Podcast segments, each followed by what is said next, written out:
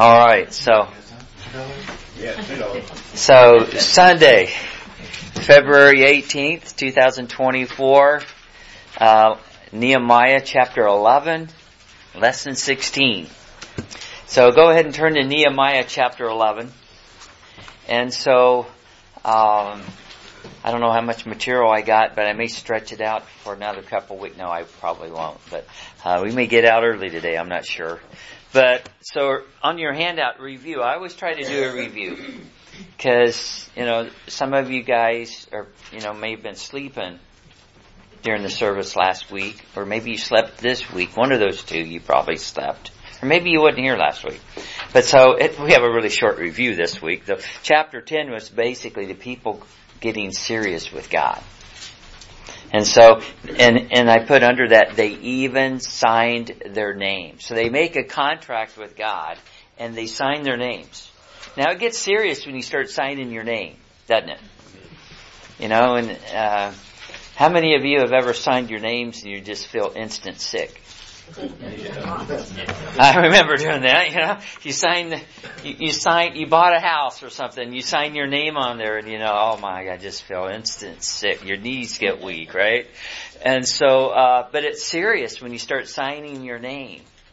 And so they were ready to sign their name. So, I've had this circle up here for a long time, and it's, how Israel would do what's right, and then God would bless them, but then they would stop obeying God, and it was just kind of, then God starts allowing them to just sit in the decisions that they've made, and then before long, they're at the bottom again, and then they have to go back and do a 1 John 1:9. To God and then start obeying God, and they'd get back on top of that again. And yet that's where they've been right here in Nehemiah. So they are back on top. Now how long that lasts? Probably not that long. And so we need to remember that in our lives because we're in the same boat. There are times when we are just on cloud nine. Is it cloud nine? You're just on top. You're riding and you're like, man, things are good. Things are just great. And then it doesn't take very long and you can be at the bottom again. And so, but how do you stay up high? But the people here in Nehemiah are back up on top, basic, back with wanting to keep that relation going with the Lord. Okay, so we've seen that all the way up to chapter 10. And so chapter 11, I've been debating this week whether I wanted to read this chapter again because it's full of names again. And I'm probably butchering all of them. And so, but I will read some of them. I don't know if I'll get through all of it. But let me read through a little bit. And so basically chapter 11 is, on your handout, it says the placement of the people. So the people are getting placed and you're like, well, wait a minute. I thought the people already had a place. I mean, the people that came back from Babylon and Persia, they came back under Zerubbabel. They're back in the land. And they had, a lot of them had land that was been passed down to them through the tribes. And so a lot of them went back to where their descendants were at, if they hadn't lived there. Because they'd been in Babylon for how long, guys? 70 years at least, 70 plus years probably. And so they get back in the land. A lot of them want to go back to their homestead, basically. Like Sharon lives on her homestead.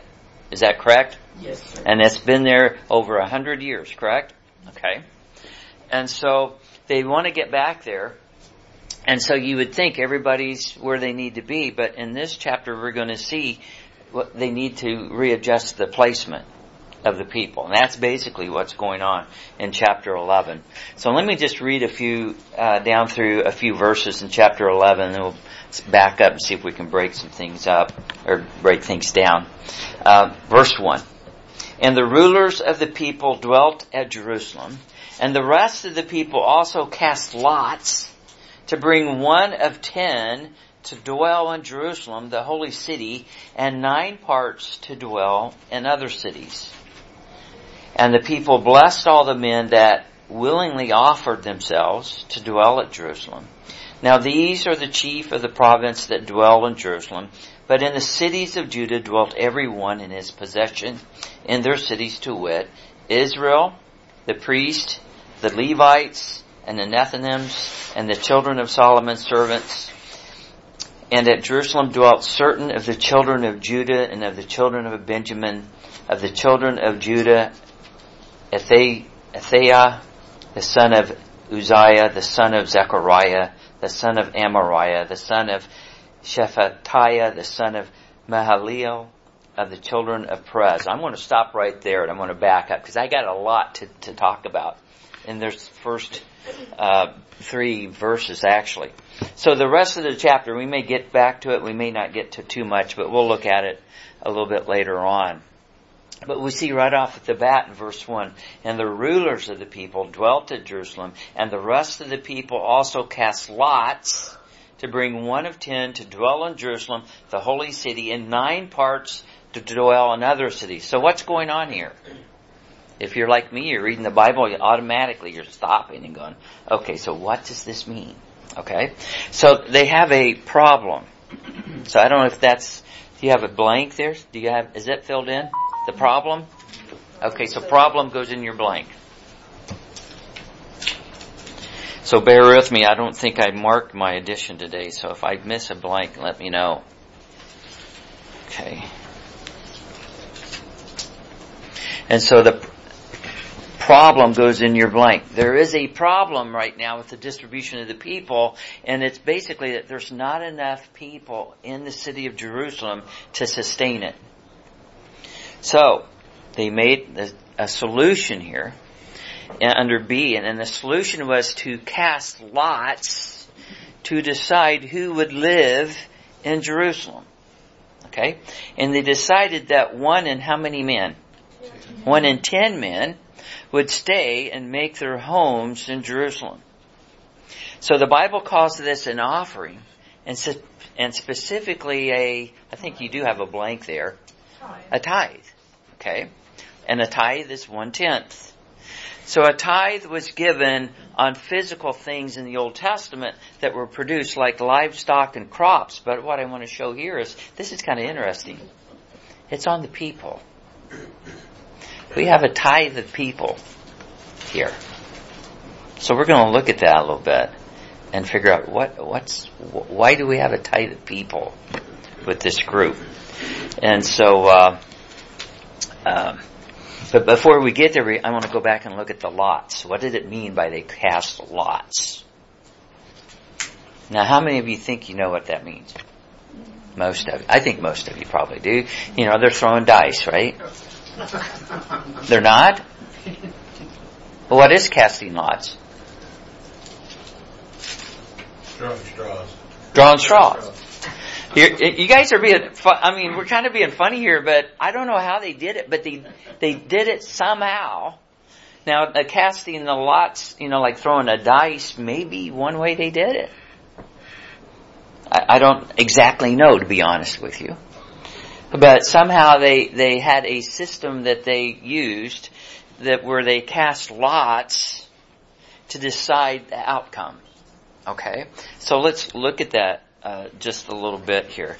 So in Nehemiah 10:34, just the page over, last week we were looking at, they cast lots. So anybody remember what they cast lots for there?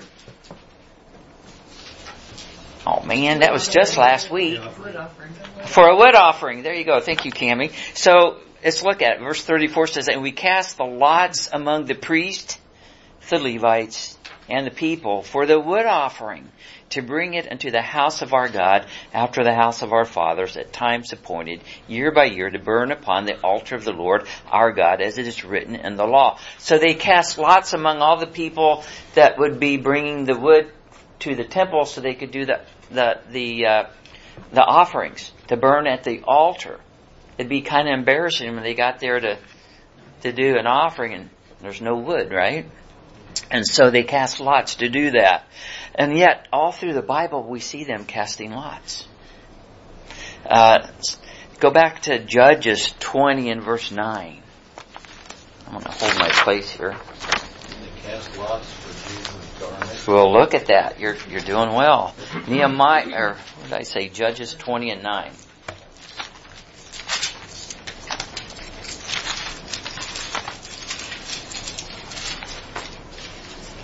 See if I'm in the right spot here. I may not be. It may be. Maybe my passage is in Joshua, because that sounds more like it. Anybody at Judges 29 yet? 20 verse 9? 20 and verse 9. Let's see what. See if my. Yeah, read that for me if you would, Cami. But now this shall be the thing which we will do to Gibeah. We will go up by Lot against it. Oh, okay. So, in that particular passage in Judges, they're casting lots on, it's either, now I gotta go back and, now I'm drawing a blank. They're casting lots, I believe, in Judges 29, of which tribe would go up for battle. Okay? But in Joshua, I'm getting the two mixed up. In Joshua, lots were cast to determine the land area of the tribes. What tribe got what land? That was by casting of lots. And in Esther, we just went through that book, right? Not too long ago. In Esther, Haman and his evil friends cast lots. Can anybody remember what they cast lots for? I know that's farther back. They cast lots on what day they were going to specify that they were going to kill the Jews. Remember Haman and his evil buddies? They cast lots to determine the day that they were going to cast or have the Jews killed. And it was all the way at the end of the year. And yet, Esther's the hero of the story. So all you women in here, you should love the book of Esther because she's a hero. She got that turned around. So instead of the Jews getting killed, who got killed? Haman got killed, along with anybody that went against the Jews. And even at the end of the book, they celebrated with a feast or a victory that's still celebrated today. And what is that feast? The Feast of Purim. Pur means lot. So it's like God used what Haman was going to do for the Jews. They were casting lots to determine when they would be killed. And yet now they have a festival where it was turned around upon their heads. And so the Jews call that festival, instead of calling it lots, they call it Pur, which means lots. I'm assuming that's probably Persian for lot. Okay? So there are several places in the Bible that talks about casting lots. Okay? And so how about Jonah? Remember when Jonah, when the wind came up? Let me see if I have a passage for that. When you're still in the boat. When they're still in the boat. I don't have the passage, but the sailors cast lots to see who was causing all the problems with the wind. And they found out it was who? Jonah. And then he's like, well, just throw me overboard and it'll stop. And they didn't want to do it, and they finally did, though. So the sailors were casting lots. So that's why I'm kind of throwing out. It might be something like casting dice. I don't really know. Okay? So then, turn over to Psalms 22:18.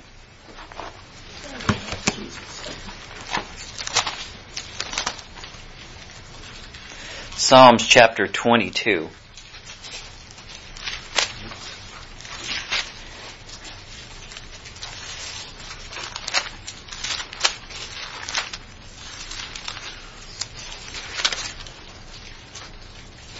In fact, I'm just going to read this a little bit, and you guys will probably pick up on what I'm laying down here. But it says, Psalms 22:1, my God, why hast thou forsaken me? Why art thou so far from helping me and from the words of my roaring? Now, does anybody know who we're talking about here? Jesus. Yeah, we're basically looking at Christ's thoughts on the cross here. Okay. Verse 2. Oh my God, I cry in the daytime, but thou hearest not, and in the night season, and am not silent. But thou art holy, O thou that inhabitest the praises of Israel. Our fathers trusted in thee. They trusted, and thou didst deliver them. They cried unto thee, and were delivered. They trusted in thee, and were not confounded. But I am a worm, and no man, a reproach of men and despised of the people. All they that see me laugh me to scorn, and they shoot out the lip, and they shake their head, saying, he trusted on the Lord that he would deliver him. Let him deliver him, seeing he delighteth in him. But thou art he that took me out of the womb. Thou didst make me hope when I was upon my mother's breast. I was cast upon thee from the womb. Thou art my God from my mother's belly.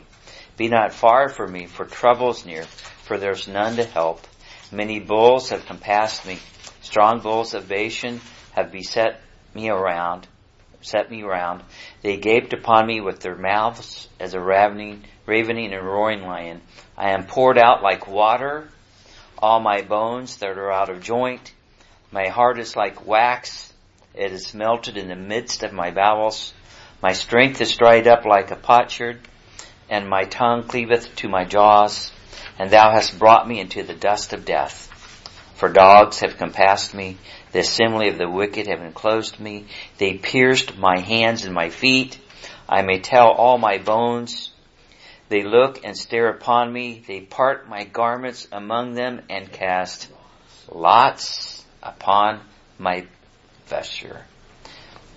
Be not far from me, O Lord, O my strength. Haste thee to help me. Deliver my soul from the sword, my darling from the power of the dog. Save me from the lion's mouth, for thou hast heard me from the horns of the unicorns. And it goes on and on. But basically, we're seeing Christ's thoughts on the cross in Psalms. Okay? So, when I'm looking at this, I wanted to make sure. This is a Psalm of David, and yet he is a type of Christ, and yet he is laying this out for us, and they cast lots for his garments. Okay, now we're going to get to where Roger was at. Turn over to Matthew 22:18. So I left you some blanks there for you guys just to write notes if you're writing notes. Matthew 22:18.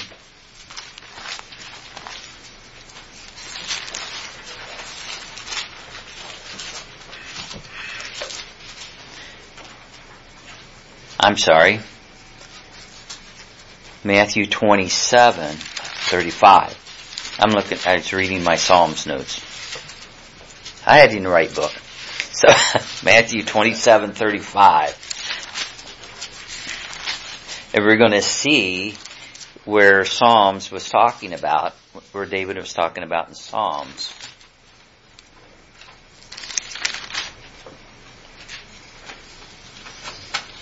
Let's back up to 34. It says, and they gave him vinegar to drink, mingled with gall, and when he had tasted thereof, he would not drink. Well, no wonder. I mean, here you got a guy dying for thirst, and they give him alcohol, basically. Verse 35, and they crucified him, and I meant like rubbing alcohol, that's what I'm thinking. That's what it would be like. Can you imagine just dying from thirst and like somebody giving you something like rubbing alcohol to drink? I mean, you talk about cruel. Verse 35, and they crucified him and parted his garments, casting lots, that it might be fulfilled which was spoken by the prophet. And they parted my garments among them, and upon my vesture they did cast lots. Okay? And so, you know, I heard one guy preaching on this once, and he says, you know, while Jesus was being crucified, they're playing games. Basically, you know, throwing dice for his clothes that he had. And of course, we've seen all this, prophesied back in Psalms. But what I want to point out, this must be something important here with the fact that they cast lots for his clothes, because it's mentioned in Matthew 27:35. It's mentioned in Mark 15:24. It's mentioned in Luke 23:34. And it's also mentioned in John 19:24. All four Gospels have the verse that says they cast lots for his clothing, basically. Not everything is in the Gospel, all four places, but this is one thing that is. So I think God took notice of it. And so I'm just throwing that out, just probably coincidence, I don't know. But, so they cast lots back here in Nehemiah for people, basically, that would stay, in Jerusalem. Okay? Okay, thinking about casting lots, maybe you're casting lots and the people want to be chosen, forward, you're casting lots, and the people don't want to be chosen. And here, I think it's that, you know, I don't want to go live in Jerusalem. I want to go back to my place type of thing. But, okay, but the Lot fell to me. I have to be in Jerusalem. Right. So that happened. I'm thinking the same way you are. What if you want to get back to your land that you're the farmer and you're the app, but you fell on the tenth one. So now you have to stay here. Okay, and so that's why they had to do it, because there weren't enough people who said, "Okay, yes, I want to be in Jerusalem." Well, you also see here, though, in verse 2, and the people blessed all the men that willingly offered themselves to dwell in Jerusalem. So there's two groups. Mm-hmm. One group was chosen when they cast the lots, and another group said, "Hey, we'll go ahead and voluntarily come here." So there are two groups, but. The point that we're trying to make is they needed more people for the city here. And so, and that's still farther down where I want to go. But I want to look at a little bit more back at this tithe that we've been talking about. Okay? So in the Old Testament, everything that was tithe, most of it was livestock or crops grown, something that was eaten, except for the money that was tithed. Outside of that, everything else was eaten. So just keep that in the back of your mind, okay? So turn over to, I think it's in your notes, Leviticus 27. And we're talking about a tithe here. I'm sorry, I skipped Genesis 14. So go on back to Genesis 14.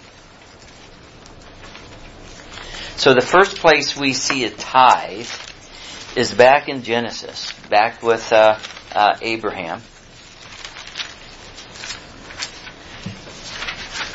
Genesis 14, 18 through 20. Okay. And Melchizedek, king of Salem. Now if you guys want a good Bible study, study it out who this guy is and let me know. Because I have an idea who this guy is. But I'll let you study that out this week. Come and tell me next week if you want a good Bible study who you think it is. And Melchizedek, king of Salem, and don't say king of Salem because I already know that. So king of Salem brought forth bread and wine, and he was the priest of the Most High God. And he blessed him and said, "Blessed be Abram of the Most High God, possessor of heaven and earth, and blessed be the Most High God, which hath delivered thine enemies into thine hand." And he... Abram gave him tithes of all. Okay? And the king of Sodom said unto Abram, "Give me the persons, and take the goods to thyself." So anyway, in this passage is when Lot was taken captive. And so Abram gets all the people in his household, and they go after the group that stole Lot and his family. And if you go back and study that out, it's a pretty good sized group of men that came and took Lot and all the people that where Lot lived at, and they were taking them back to basically back to the Babylon area. And a lot of these guys were probably giants. It was probably a pretty nasty group of men. There were like 300. It was a pretty big group. And so when Abram grabbed the guys, are you talking about Abraham guys or the other one? Abraham. Well, even Abraham's guys was just people in his household, right. And they went after this army and just annihilated them. God gave him the victory, and he brings them back. And so when he comes back, you know, Melchizedek comes out to greet them, and out of all the spoil that they got, Abram gave him a tenth. And that's the first time that we see a tenth here in the Bible. But the tenth there is basically the bounty that they got, the loot that they got when they looted this group, okay? And so that's where we basically get our tenth in our offerings, because we give a tithe, and so we base that off of this passage right here. Now this was before they were basically called Jews in the Old Testament, so technically Abraham here would have been a Gentile, with Gentile people all around, and so... I'm just throwing that out for good measure also, but my point is, this is the first time we see a tithe in the Bible, and it is an offering made up of things that you probably ate, okay? And so, let's go over to Leviticus, get my mouth to work here. Genesis, Exodus, Leviticus chapter 27. Now Leviticus is another book that some people think it's a little boring, but it basically tells us that the way to God is through sacrifice. And all the feasts and the sacrifices are laid out in the book of Leviticus. And so once you begin to realize how they picture that Christ is going to be the sacrifice, it all comes together and like, you know what? I kind of like this book now because now I see all the pictures and all the things that come about.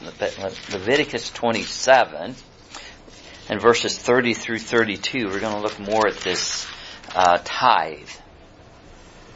Let's see if I get to the right spot here. Verse 30. And all the tithe of the land, whether of the seed of the land or of the fruit of the tree, is the Lord's. It is holy unto the Lord. And if a man will at all redeem aught of his tithes, he shall add thereof the fifth part thereof. And concerning the tithe of the herd or of the flock, even of whatsoever passeth under the rod, the tenth shall be holy unto the Lord. So again, there's another place where we see 1/10 popping up. A tithe, which is an offering, basically a sacrifice unto the Lord. Okay? And so, now I'm going to show you another place in Isaiah 6:13. Now this one might blow your mind a little bit, because it kind of blows mine.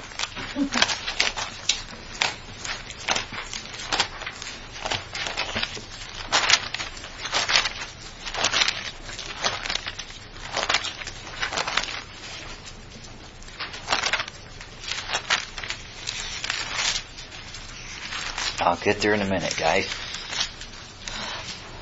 Isaiah chapter 6 and verse 13.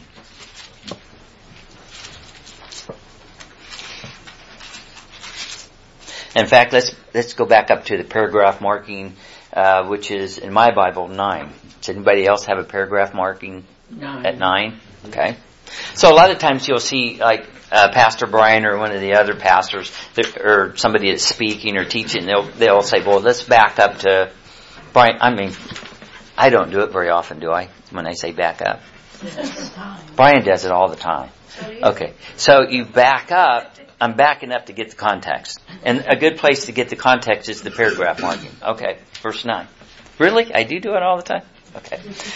And he said, go and tell this people, verse 9, hear ye indeed, but understand not, and see ye indeed, but perceive not. Make the heart of this people fat, and make their ears heavy, and shut their eyes, lest they see with their eyes, and hear with their ears, and understand with their heart, and convert and be healed. Then said I, Lord, how long? And he answered, until the cities be wasted without inhabitant, and the houses without man, and the land be utterly desolate. Let me stop here for just a minute. So what's going on here is this is the book of Isaiah. It's before they get carried away into Babylon. And so what God is saying here to Isaiah, he goes, these guys are so wicked and they've so far down the line from worshiping me. I'm really at a point where I don't want them to come to me, which is really strange, because it's like, okay, God, here is a place where you don't want people to repent and get right with you? And the answer is yeah. Because he's like, you guys have done this, and I'm basically done, and I'm getting ready to let you guys go into captivity. And hopefully you'll learn 70 years in captivity, you'll come back and get right, which is what's happening with Nehemiah. But this is on the other side with Isaiah. And verse 12 says, and the Lord have removed men far away. So where's that far away going to be? It's going to be Babylon. And there be a great forsaking in the midst of the land. But yet, in it shall be a tenth. And it shall return. So what do you think that it's going to return? What are we talking about here? No? We're talking about the people. So let's go back and start verse 13 again. But yet in it shall be in the land, I'm thinking that's the land, shall be a tenth, and it, the people, shall return and shall be what? Oh, Can you guys tell me what that is? Okay. I don't know how to pronounce this word. Teal. Okay, as a tell tree and as an oak whose substance is in them, and when they cast their leaves, so the holy seed shall be the substance thereof. Here is a verse that's just wild. It has a tenth in it, but it's a reference to people. And the reference to the people is not a good reference. Okay. So, did that happen with Nehemiah? We haven't seen anybody getting eaten in Nehemiah yet, have we? I missed that if I taught on it. This must be a future event. So when you really start looking at this, we've got a tribulation passage here. 1/10 of the people will come back. And what's going to happen to them? They're going to be eaten. Okay. And if you think I've went completely off my rocker here, I'm going to give you a few more verses. And you can go home and study this out. The other verses that would go with this is Psalm 16:4.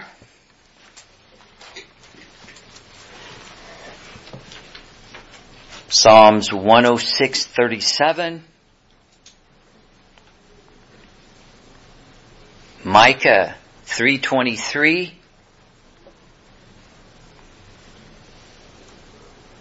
Ezra 5:10.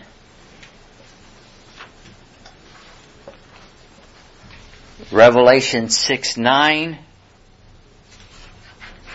And Revelation 24. Okay. And so I know this is a little gruesome, but I told you guys when I see something, I want to show you. I'm going to tell you. Turn over to Revelation 6:9.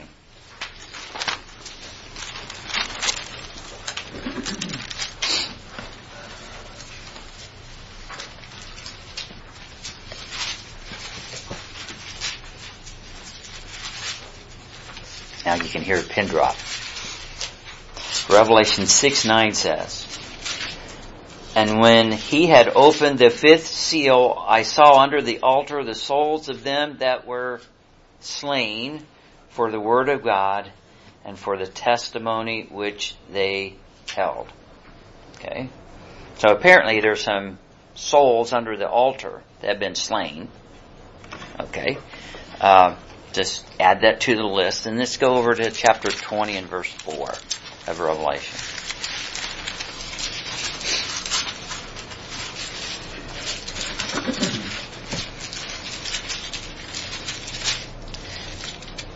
Chapter 20 and verse 4 says, "And I saw thrones and them that sat upon them, and judgment was given unto them. And I saw the souls of them that were beheaded for the witness of Jesus, for the word of God, which had not worshipped the beast, neither his image, neither had received his mark upon their foreheads or in their hands. And they lived and they reigned with Christ 1,000 years. These are some tribulation saints. They're getting their heads cut off because they're not taking the mark. That's not the worst of it, though. They get eaten. Who do you think's eating them? Satan and his cronies. The reference back here in Nehemiah and in Isaiah is a reference, this 1/10. There will be 1/10 of the nation of Israel this will happen to. Okay? I know that's pretty gross. We have cannibalism. We'll have cannibalism by the Antichrist and his group while they're sitting on the throne in Jerusalem. And again, I have tried to tell you, and that's why I've been trying to show you in the last few months, Satan is the evil, evil being. The Bible says he goes about like a what? Lion. A roaring lion, seeking whom he may devour. That devouring means eat. So, wow. I mean, this is some pretty heavy-duty stuff. So I know I'm probably shocking most of you. And that's not my intent. I'm just trying to say, what does it say? Like a lion, if you watch a cat, they play with their prey. So, you know, it'll be, he's not just going to come and say, okay, I'll just take your head and it'll be over with. He'll be playing with us. Yeah. And trying to get us. And that's exactly what Satan does with us. And if you're paying attention with the people that's in charge, that's basically Overstock, they want to kill us, but they want to make money off us while they're doing. And that's evil. And just like you're right, we want you to suffer while we're killing you. Kind of like a bear or a lion. When they want to eat somebody, they don't make sure you're dead first. They eat you alive. And so I remember going into the detention center here in Cass County with the juveniles. And I think I was quoting the verse where, you know, that Satan's like a lion. And I go, what would happen if, while we're locked in this room here, they let a full-grown African lion in the room that hadn't eaten for about a month? Kill everybody. And I had a couple of the kids who were like, oh, we'd jump on that lion and would wrestle him and would bring him down to the ground and you know, would stop his mouth. And I go, yeah, you'd stop his mouth with your head. But I said, there would be blood all over this room. I mean, on the ceiling, the walls, and they wouldn't just stop at one of us. They'd kill us all. Yeah. Now they may, and that's how evil Satan and his devils are. Okay, so, maybe stupid. So is this while we're still here, or is this is tribulation? Okay. So no, we'll be gone. Okay, that's what I was. We'll be gone. I think we won't visually see but others will. Yes, because most of all the really bad things in the tribulation will be after the 3.5 year mark, and we go out at the very beginning. So. But still, the whole point of the tribulation is to make things so awful for the Jewish people that they wake up and realize, we missed the boat. Jesus is the Messiah. That's the whole purpose. And God has to take them to that point for them to see it. Because right now they don't see it. And it's going to take them to get to this point. When the Antichrist steps up on the throne in Jerusalem at the new temple and says that he's God, it's supposed to be a wake-up call for everybody that's paying attention to the Bible. Whether they will or not, I don't know, but there's going to be a group of them that don't make it to the mountain. When the Bible says to run to the mountain, that means run to the mountain. Because if you don't run to the mountain, you're going to get caught. And if you get caught... Because think about it, all these false gods and things, it's all about human sacrifice. So it shouldn't be a big shock to us, but it is. But they sacrifice people all the time right now. There are people being sacrificed around the world now in satanic services. And it's just going to be on steroids during the tribulation. That's all it is. Okay. Somebody taught me a long way back that when you talk about the Canaanites, and they practice Baal worship. Mm-hmm. That's where that word cannibal comes from. Yeah. It's a formation of those two words together. I think it was a couple weeks ago I was talking in here about God was kind of upset with the people and said, kind of like here in Isaiah, where he says, you know, I don't even want you to get right. I'm done with you because of the things you've done. Well, they were sacrificing their children on the altar at that point. And God's like, that, the thought of you doing that had never even entered my mind. And it kind of tells you just how evil the people were. But again, who are they following? We fight not against flesh and blood. They got it all from Satan. So every time Baal worship, any of that, I don't care what false god you're worshiping, you're still worshiping Satan. Okay? So, pretty solemn, but this 10th here, again, run the cross-references, and it'll bring you to the conclusion that I have. Okay, so that's pretty solemn. Let's get back to Nehemiah. Okay, so it was kind of a slow chapter. I wanted to throw some stuff in there. No, that's where it goes. So, so number two, there were some men that volunteered to live in Jerusalem, and they were blessed. I don't know how they were blessed unless they just brought them up and patted them on the back. I don't know. It doesn't say. It just says they blessed them. But it was a big deal, because it would be like Sharon's. Like she has a family farm that she wants to go back to, but no, you're one of the 10. So now you got to come and live in Jerusalem. But yet they needed it, because on the back page, number 3 on your handout, it shows the classes of people, and it talks about number 1, rulers were needed, and they were needed for, what do you think? What kind of work would they do? Think they were digging the ditches? No. They were needed for civil work, so government work. So you've got people that were needed to run the government affairs of Israel, even though they're under the king of Persia at this point. And then you needed priests, which were needed for God's service in the temple.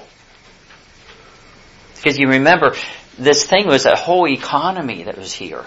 God had set up way back in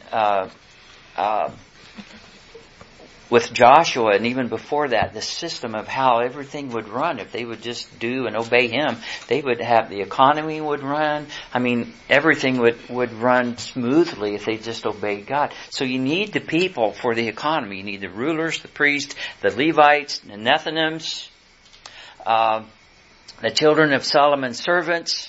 They've got singers in there. And then anyone else.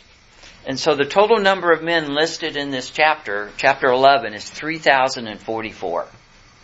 If we went through the rest of the chapter. Plus their wives and families to live in Jerusalem. You think, well, that's a pretty good number. But you gotta be able to sustain the economy. You gotta be able to sustain all the people that's working, as well as the temple.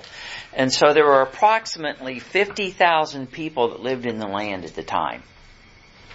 So I don't know how many people that would be, but it was in the entire land of Israel today consists of 8,500 square miles. I did some checking on that. So I don't know what 50,000 people would be in 8,500 square miles, but I compared that with Missouri.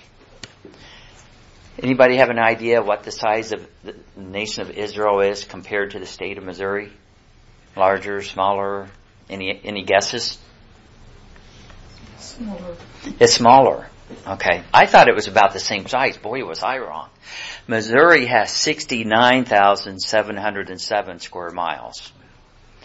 Israel has 8,500. So it's about 1/8 the size of Missouri. Okay? And so, again, they had 50,000 people that would be not just in Jerusalem, but through the whole land. So they had to redistribute some of the people, and the place they was herding was in Jerusalem. Okay? Number 2 on your handout. The rest of the chapter basically deals with the people that are listed in the cities and in the villages. And so there are 32 cities mentioned in the rest of the chapter. And pretty basic stuff until we get down to verse 35. And 35 is kind of strange. I haven't quite got this figured out, because it talks about Lod and Ono, and it says the Valley of Craftsmen. And I thought, well, that's interesting. It didn't say anything about the rest of them. It didn't say, like anybody in the cornfields or wheat fields here or whatever. But it gets down to these two cities, and it says they're in the Valley of Craftsmen.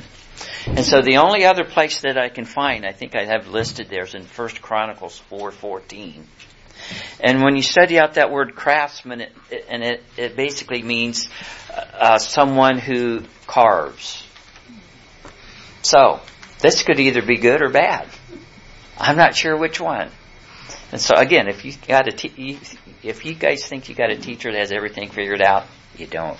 Okay? But the Bible lists it, so I'm not exactly sure what to do with it. So I'm sure that if they're not using that to make idols with, it's probably a good thing. But I'm not sure one way or the other. I know in the New Testament, it talks about the guy that was a silversmith. He would be considered a craftsman. So I think that takes a little more work to figure that out. So basically, chapter 11, we're back on top. The Jerusalem project that Nehemiah has been trying to get to is just getting the final touches put on it. Because now we're getting the people in the right locations. And so the project was, what is the Jerusalem project? What was Nehemiah trying to do? And I've tried to say this several times. I hope you guys catch this. Restore worship. Restore worship back in the land. The project was really getting God's people back to worship. Okay? Back on top, so to speak. And again, so I'll ask a question. What do we do in our lives that we stay on top? Well, number one, I probably asked this before in here. What do you do to keep your fellowship with the Lord strong? I read His Word. Okay, you read His Word. Confess your sins. Confess your sins. Pray. Come to church. Come to church. Serve the Lord. Listen to the Bible. Go to the arm. If you're not doing that, you're not right. No. There's a lot of things to do in our church, so there's some good things. In other words, be a part of what God's doing. I've thought about how sad it is when somebody goes to, the Jehovah's Witness church and they mop the floors and clean the toilets there and they think they're doing a great service. I think they're bombing, number one, because they're not in a location that God's going to ever bless them. And there's not going to be any reward for that. There's not going to be anything eternal come out of that. And I think even if you go to a church that teaches and preaches the Bible, and even if you just clean the toilets, and that's your only job, you're going to still reap what that church does. Because you're involved in the right church. You're involved in a church that is seeing some eternal consequences. So every time when we're at church, whether we're mowing the yard, cleaning the toilets, helping in back, doing whatever we do, maybe I'm wrong, but I just think we're going to reap rewards for that because we're actually being a part of a church, a local New Testament church that is doing what God wants them to do. Okay. But God wants us to do more than that. He really wants all of us preaching and teaching His Word, discipling people, sharing our life with people. When people see us, they need number one, go, there's something different about that guy. I get that a lot. People tell me that. You're a little different. My wife's laughing right now. We're peculiar people, right? That's what we should be. But you know what? When like at work, you may have people come and ask you to pray for them. How do people know how to do that? Because they see your life, and that's what we need to be. Maybe family members. Hey, our son will even do it. He said, "Dad, will you pray for this guy?" Which I want him to do that, but I'm kind of shocked he asked me that. I've had people at work come and ask me things. And I've had people at work come and go, "No, you're a Christian, right?" And I never said a thing. And I'm sure you guys have had the same boat. That's what we need to be. We need to keep that up. That's why I wanted the walking worthy for our class. That's what we need to strive for.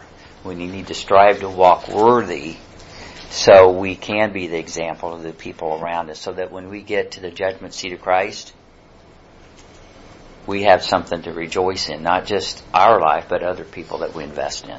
So I'm going to stop there. Did I give you guys some homework? What was the one thing I asked you to go back and study? Oh, okay. Work on that one. And there's probably two or three things there you might want to go back and study. But Yeah, who is Melchizedek? What's that? King of Salem. King of Salem.